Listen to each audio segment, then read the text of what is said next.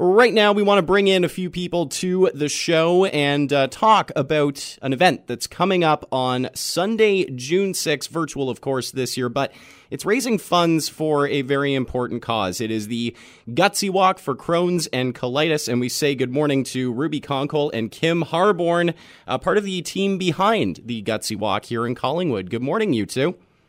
Good morning.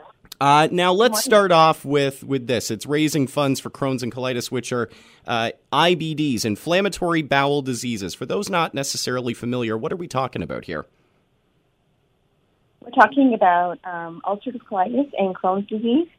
Um, something that not very many people know about uh, and don't want to talk about it. Um, unfortunately, people live a long and lonely night life um, because they feel that they're just in an isolated situation. So we both, Ruby and I, had been affected by um, these diseases, and so we just really got on board with Crohn's Colitis Canada and Gutsy Walk to try and bring awareness.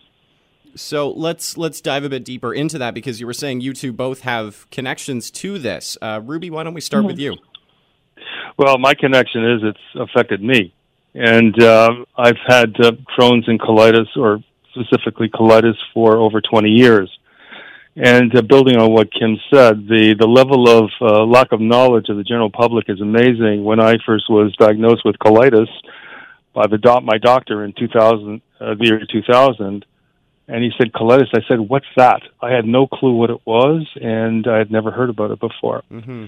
Um, my particular journey began again in 2000 with uh, first um, diverticulosis, which is like air pockets in the colon, which then moved into uh, morphed into uh, colitis, which is an inflammation of the bowels, um, mostly in the large intestines with respect to colitis.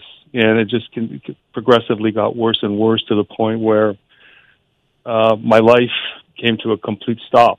I was going to the washroom 25 times a day and uh, mostly blood. I was losing a lot of blood in the period of uh, 18 months. I required 10 blood transfusions, and uh, because I was losing so much blood, the uh, after the final blood transfusion, I guess around 2010, the doctor said you can't continue like this. Basically mm. saying if I don't have an operation to deal with the issue, I'm going to be dead. Yeah. So then I then I started having a series of operations and it just it just continued on. And each time that I thought that I was stabilizing or getting better, I always got worse to the point where uh, I was not able to function at all, except for uh, seeing a doctor or or going out to get a few groceries. Mm-hmm. More than that, I just didn't have the energy. I, most of my life was spent on the couch alone, which is, as Kim said, it's a, it's a lonely disease. A lot of people don't like to talk about it. Wow. Yeah. I've gotten involved not only because I've had the disease, but I feel it's really important to spread the word because most people don't want to talk about it. I don't care. I will talk about it. Yeah. I, I don't go out of my way to speak about it, uh, you know, like in public when I'm with people, because, you know, everybody has their own issues. If somebody asks me, then I will explain to them my journey and how important it is to raise awareness and raise funds for this critical cause. Yeah, that is quite a journey. How, how are you doing now? Well, um, I'm doing okay. It, it's like the it's not only a negative. It hasn't only been a negative experience. There's a lot of positivity here, a lot of growth. In February of last year, I was diagnosed with possibly having Crohn's on my small intestines. And this is after I was hoping that I was done with it after I had the operation. I had an operation to remove my colon. And a month later, I was diagnosed with possibly having a blood cancer. So I'm saying to myself, my God, is this happening again? Is my body turning against me? Mm-hmm. And then I realized that if I was going to get through this, well, I had a choice. Either get really angry about it, resistance, and fighting it and saying, why me, which would probably make it worse, or acknowledge that I had it and the possibility of having Crohn's and the blood cancer and just acknowledging and just let it pass through me. Anyway, to make a long story short, a month later, uh, when I went for some blood work, um, the doctors, both my hematologist and GI specialist, said there's no signs of either Crohn's or blood cancer. Wow. You're totally clear. You're totally healthy. So what I'm referring to is what's really important, and it's not given enough credence, is your attitude. Having a positive mindset. Absolutely. Uh, Kim, what about yourself? What's your connection to this, and why did you decide to bring this this Canada wide event uh, to Collingwood in 2016? Yeah, um, so I first learned of ulcerative colitis when my my younger sister was diagnosed with it, um, and that was probably a good twenty some odd years later. Um, but then in 2011, my daughter called me from college, telling me that she hadn't been feeling well, and shortly after that, she was diagnosed here in Collingwood um, with ulcerative colitis. She did really well for um, several years, but then unfortunately in about 2015, she had a really bad flare. She was in Hamilton at McMaster University studying nursing, barely got through her nursing, got her first job, and called me one Sunday morning and said, Mom, I can't do this anymore. Hmm. So um, she ended up coming home through to Collingwood, and um, she was a really sick young woman. Um, I couldn't. Um, I had to basically have my eyes on her all the time. She was, as Rudy Ruby was saying, she was on the couch not able to leave the house, uh, running to the bathroom 20 to 25 times a day, losing blood, yeah. multiple admissions to hospital. It was awful as a mother to watch my daughter go through this.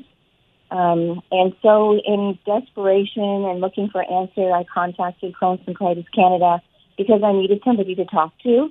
I needed somebody to understand um, or help me understand what was happening, and just to know that I wasn't alone on this uh, journey and the people there were wonderful. And my coworkers heard about Gutsy Walk, and we were going to go join a walk either in Barrie or in the city. When one of the girls turned to me and said, "Why are we going there? Why don't we start one here? Because yeah. there's got to be people in Collingwood who are ill." And so that's how we started. Well, thank you both for sharing. Um, I think it just serves to the purpose. It, it, talks about how important it is to raise funds for this, but it, it sounds like the Gutsy Walk. The the purpose of it is is kind of multifold in that it's not just about raising money. It's also Ruby, like you mentioned, uh, raising awareness and and talking about these things. Absolutely, it, it's really Absolutely. it's really key because mm-hmm. if you uh, raising funds, it's important, but it's almost a secondary issue because if there's no awareness in society, in the general public, and you're not going to raise any money because people are not aware of its existence. So it's really important to raise that awareness, raise money and raise that awareness. And also as the awareness is risen, people will just naturally, some of them give to the cause because it's so prevalent in our society. Again, as we both Kim and I have stated, people don't like to talk about it, but just about every family is inflicted. I'm working with someone and it was really surprising. Uh, he and his three children have colitis and his uh, late father had it also. So, it's just something that we don't like to talk about, but it's really important to talk about it. Uh, Kim, you were talking about the the support that you got from the Crohn's and Colitis uh, Canada Society, and and is that something that even though this is a virtual event this year, uh, you feel when people get together to do something like this? Oh, it was amazing. I mean, first of all, the people at Crohn's and Colitis were very helpful to me and my daughter. But secondly, when we got together as a community, I was overcome with emotion. I have to say, when I saw how many people came out that first gutsy walk to say, "We're here for you guys. We're here to help you," but then the people that came and said, "I didn't know that other people had this," and it brought a lot of people in the community together to recognize the fact that they weren't alone, because nobody likes to talk about their bowels. And then when you're shut in your home because you can't leave, you're just so lonely and isolated. so that day really helped other people to see in our community that they weren't alone. But the other thing that it did do, it brought awareness to our communities that we need public washrooms. Mm-hmm. They need to be open. They need to be available. And businesses got behind us and said, you know what? We're going to be here. We're not going to ask questions when people need to use the washrooms. It was just a wonderful get together. So we just hope again that our community um, will come and support the Gutsy Walk this year and that we'll be there to support one another. Well, let's talk details. Sunday, June 6th, virtual event this year. How can people find out more information or, or register and start to fundraise?